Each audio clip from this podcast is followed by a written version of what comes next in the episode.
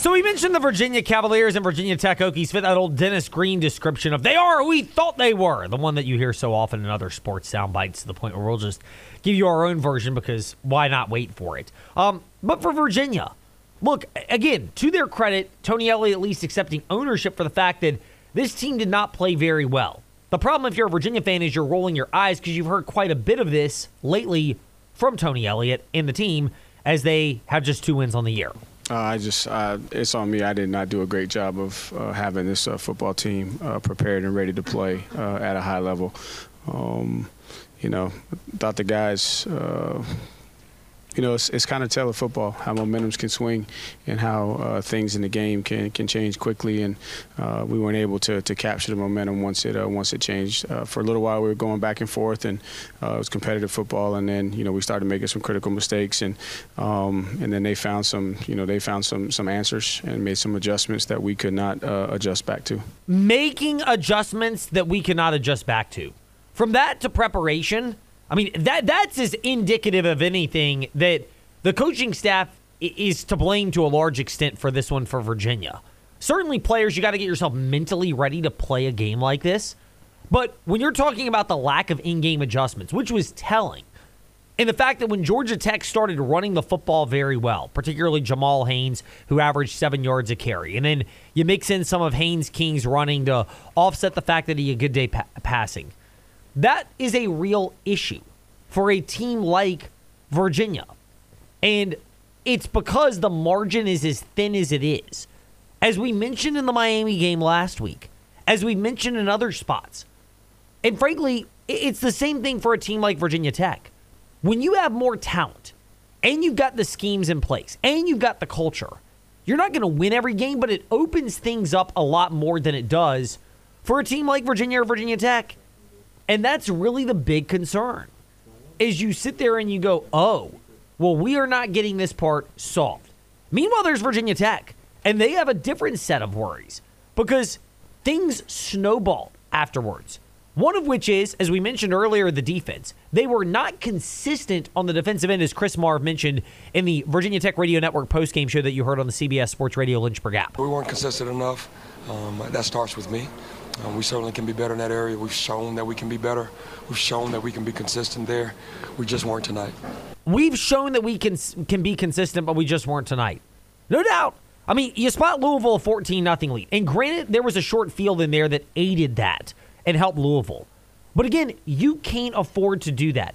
Because what have we mentioned so often with Virginia Tech and their struggles? Penalties and sloppy play. And Tyler Bowen mentioned afterwards that again, another contributing factor that have led to a lot of these issues. I just thought there was some sloppiness. You know, the ball on the ground that yep. can't happen. Um, you know, just in general, I'm not. You know, that's that's everybody involved of, of why it happened, starting with myself. But it was just some sloppiness, some missed details here and there, and I, we just stayed behind the sticks. And that really was a story that bled into third down you know, and, including when we had some, you know, four down territory, weren't able to get what we needed to be able to put us in a manageable situation where we're not, you know, in drop back pass pro um, the entire game. Pass pro the entire game. Issues because you're putting yourself behind the eight ball for a team like Virginia Tech. And again, it's not that they can't overcome these things, but it's a thin margin with where they are right now as a program. And finding a way to toe that line has been an issue that we have to tackle right now in part one of covering the Commonwealth. Yep, we're copying this idea. Covering the Commonwealth, a look at the locally interesting teams and stories from the experts who cover them. Let's start with now to the Virginia Tech Hokies. Hokie, Hokie, Hokie High. With Carter Hill from TechSideline.com making his debut with us today here in the fast lane. Carter for Virginia Tech. We've said it all along. The margin is rather thin, particularly when they play teams that are bowl caliber. And of Virginia Tech's five losses, three of them are going to be going bowling. Rutgers earlier this year, Florida State, obviously, and Louisville as well. When Virginia Tech plays those teams, how important is it that they don't make any mistakes or they at least minimize them because it snowballs real quickly against better teams? Well, first off, I appreciate you having me on. I know David is busy covering women's hoops, so I'm glad I could take over and kind of take the reins from here. But Yeah, you know, to your point, I think we've seen progress from Virginia Tech so far this season, and part of that progress has been they're able to beat the bad teams in the ACC, right? I mean, Pitt, Wake, Syracuse, yes, the Orange started 4 0, but it's no secret they're not a very good football team. They've lost five in a row, and they're probably, I don't know if they're going to win another game. So, you know, I think Virginia Tech, like you said, they've made progress, they've taken a step up, but I don't know if they have to play perfect football, but I, I think it goes back to this past weekend. People talk about Virginia Tech had to go to Louisville, and I don't know if they necessarily had to play a perfect game per se to win the game, but at the same time, it just kind of shows you that Virginia Tech is not ready per se to compete for a spot in the ACC title game. And I think coming into last week, a portion of the fan base, because of that very small chance the Hokies were going to go to Charlotte and play in that game, they wanted to see them win the game, of course. But I don't think you could expect that. I think it kind of confirmed what we already knew that Tech wasn't at that level yet, but still plenty to play for and a chance to get to six wins and get to a bowl game. Yeah, I think it's pretty well summed up. I mean, Tech has had a good year. If they beat teams they're supposed to. That is a step in the right direction. But getting to the level of a championship caliber team, they're not there. And a lot of folks maybe jump the gun on the home games, but it's been proven out differently. Is it more home versus away with Virginia Tech this year with Brent Pry, or is it more the quality of teams they played at home? Wake Forest and Pitt down years by their standards, Syracuse clearly leaking oil, and then ODU at the beginning of the year. Much different than the teams we rattled off like Louisville, Rutgers, and Florida State on the road, who are all bowl bound and have all handily beaten Virginia Tech.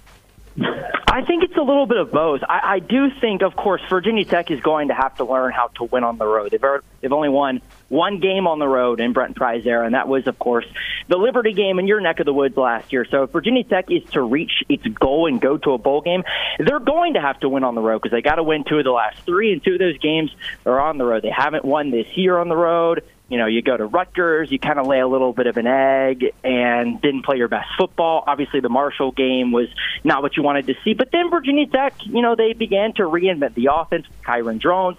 They go to Florida State, and of course, the first quarter wasn't what you wanted to see. But from the second quarter on, you know, they played pretty even with the Seminoles the rest of the way. And, and you know, since then, of course, they play better football. They come back to Lane. They took down Wake and, and Syracuse. But I think that next step beyond beating the the bad teams per se in the ACC was taking your show on the road and going to win on the road. And um, obviously that did not go well in Louisville, Kentucky this past weekend. So they're going to have to learn how to win on the road. Yes, like like I said, I mean they they are having trouble beating the top tier teams in the ACC. They've taken the step up by beating the bad teams, the teams they're supposed to be. But at the same time, that next step is taking the show on the road and winning away from home for sure.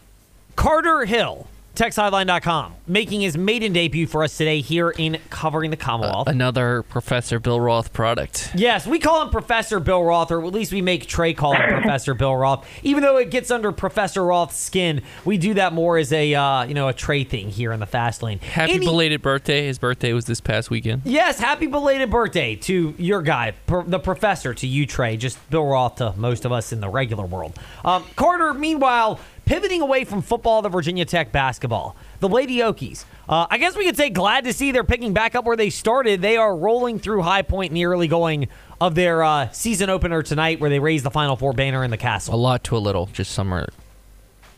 Yes, a lot to a little. I came down here um, on the second floor of Cassell Coliseum right now. I came down at the end of the first quarter and Virginia Tech was winning 38 to 15. So they put up 38 points in the first 10 minutes of play. So they're clearly on pace to score over 100 or more.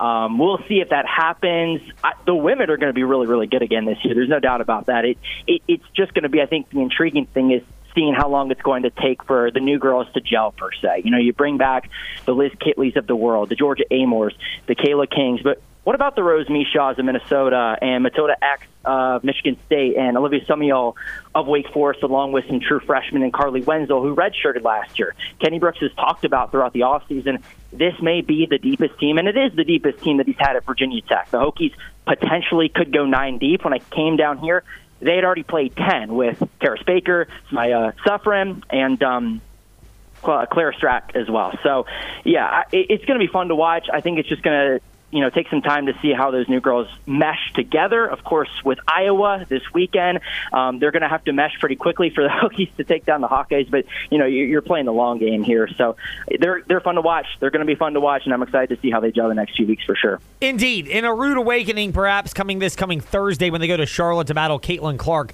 and the Iowa Lady Hawkeyes. Um, how much do you have your eye on that? Not just for Virginia Tech Lady Hokies basketball. They are up at the end of the first quarter on High Point, 38 to 15. 44-24, four minutes left in the second quarter. Uh, but the men as well. They battle Coppin State tonight. What would many many would believe to be is a lopsided performance that our listeners will hear on the CBS Sports Radio Lynchburg app in just a little bit.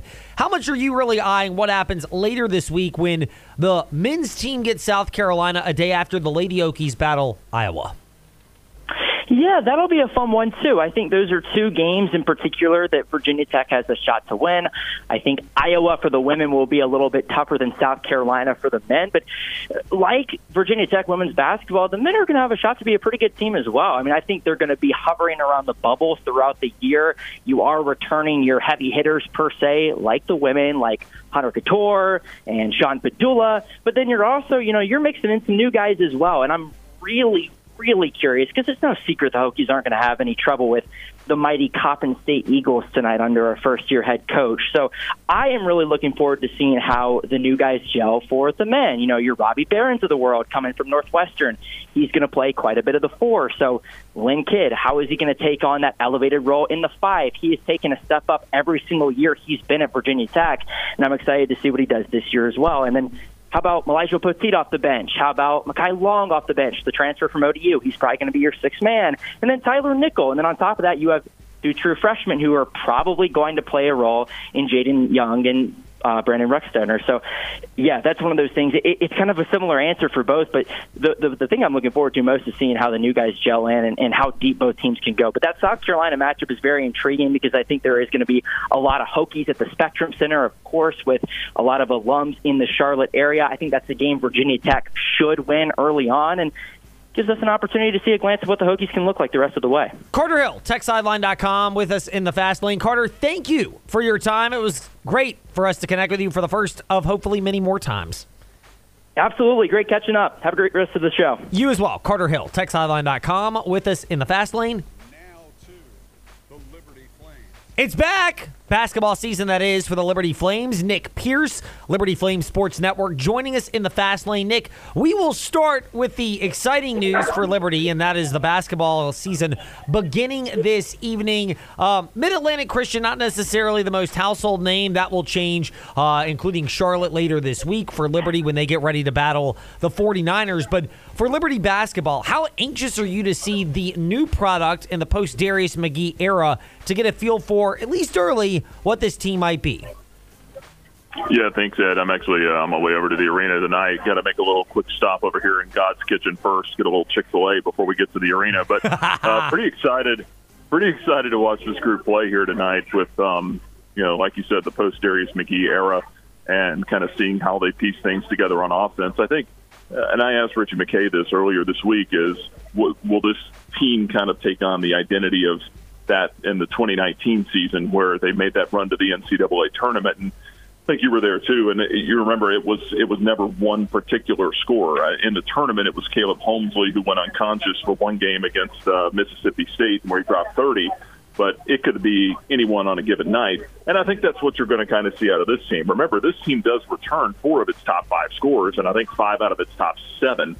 So it's not like the cupboard's bare, you, but you do lose arguably the greatest player in the history of your program and your all-time leading scorer, so that always gives you some pause. But yeah, to your point, I'm I'm really anxious to see how they all function together. You're right; it's not going to be the stiffest test here tonight, but maybe that's a good thing. You treat this almost like an exhibition, and uh, just kind of get your feet wet a little bit before, like you said, you can start to get into the the teeth of the schedule a little bit. Yeah, that picks up a little bit later this week for men's basketball. Meanwhile, for football, Liberty gets the win against Louisiana Tech this past week. Let's start with the positive. How reassuring is it for Coach Chadwell and this team and the fans that even when there are, uh, should we say, moments that may upset Jamie Chadwell, which he documented after the game, they have a clear bread and butter identity that Quinton Cooley in the run game can be the great stabilizer as it was this past Saturday?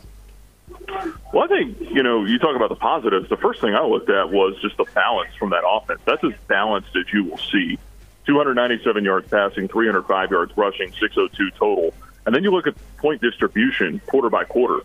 14 points in the first quarter, 14 points in the second quarter, 14 in the third, 14 in the fourth. I mean, that's steadily getting it done the entire game, minus the one turnover on the, the exchange between Salter and Cooley early in the ball game, which really didn't end up meaning a whole bunch of, of a hill of beans when when you look at what the offense was ready to or uh, able to do for the rest of the night. But I think that's kind of the the thing that's reassuring to me is the fact that you've got a lot of different guys out there that can go make plays. And oh, by the way, they still rushed for 305 when losing Billy Lucas, their number two tailback, midway through the game. We'll have to see uh, this week how he responds to treatment if he's going to be on any any time, you know any long term situation. But yeah, Cooley has been a monster this year. We know what Kaidon Salter's done. Uh, defensively, certainly they left a little bit to be desired out there as the game went on. Maybe got a little bit better. They got a fourth down stop in the fourth quarter, which kind of gave them some juice. Got to clean up the penalties, though. Ten penalties, as Coach Chadwell said, way too many. That's going to get you beat against some good teams. You mentioned that, and we'll wrap it up with the idea of the penalties. Jamie Chadwell opened his press conference unsolicited, just being extremely frustrated with that. How much of that is a bigger picture deal where he is trying to hold this team to a standard of where they can get, which, as great as they played, he sees a different level?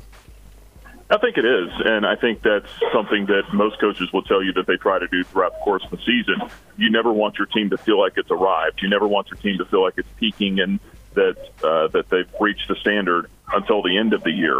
Um, I think the great coaches always find something for their teams to chase, even at nine and zero. Oh. Um, I think that uh, that's you know part of what the the motivating factor is there for Chadwell, but also he's right. I mean, ten penalties that's that's way too many on a given night.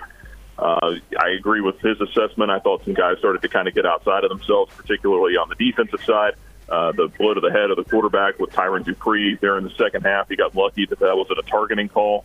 Uh, just guys trying to do a little bit too much, getting outside themselves, and you know hopefully they'll get that cleaned up in practice here this week before they take on an Old Dominion team that you know quite honestly when you look at the remainder of this schedule Old Dominion may hold the uh, the biggest threat for this team, uh, despite the fact that I think they're four and five losing record, but they played James Madison to three points not too long ago. So, and they've got some athletes and some guys on the defensive side of the ball that can stop the run. So we'll see how the Flames hold up here this week, and we'll see how they get things cleaned up uh, defensively. We will see all that and see you this coming Saturday over at Williams Stadium. Nick, thank you for your time today in the Fast Lane. As always, it's a pleasure, Ed. Nick Pierce with us here, and a reminder, of course, InsaneRadioDeals.com. Two tickets for 22-22 for either of the remaining regular season home football games for Liberty University. When we return, part two of covering the Commonwealth, the Dukes, NASCAR, and the Commanders. All still to come on the CBS Sports Radio Lynchburg app.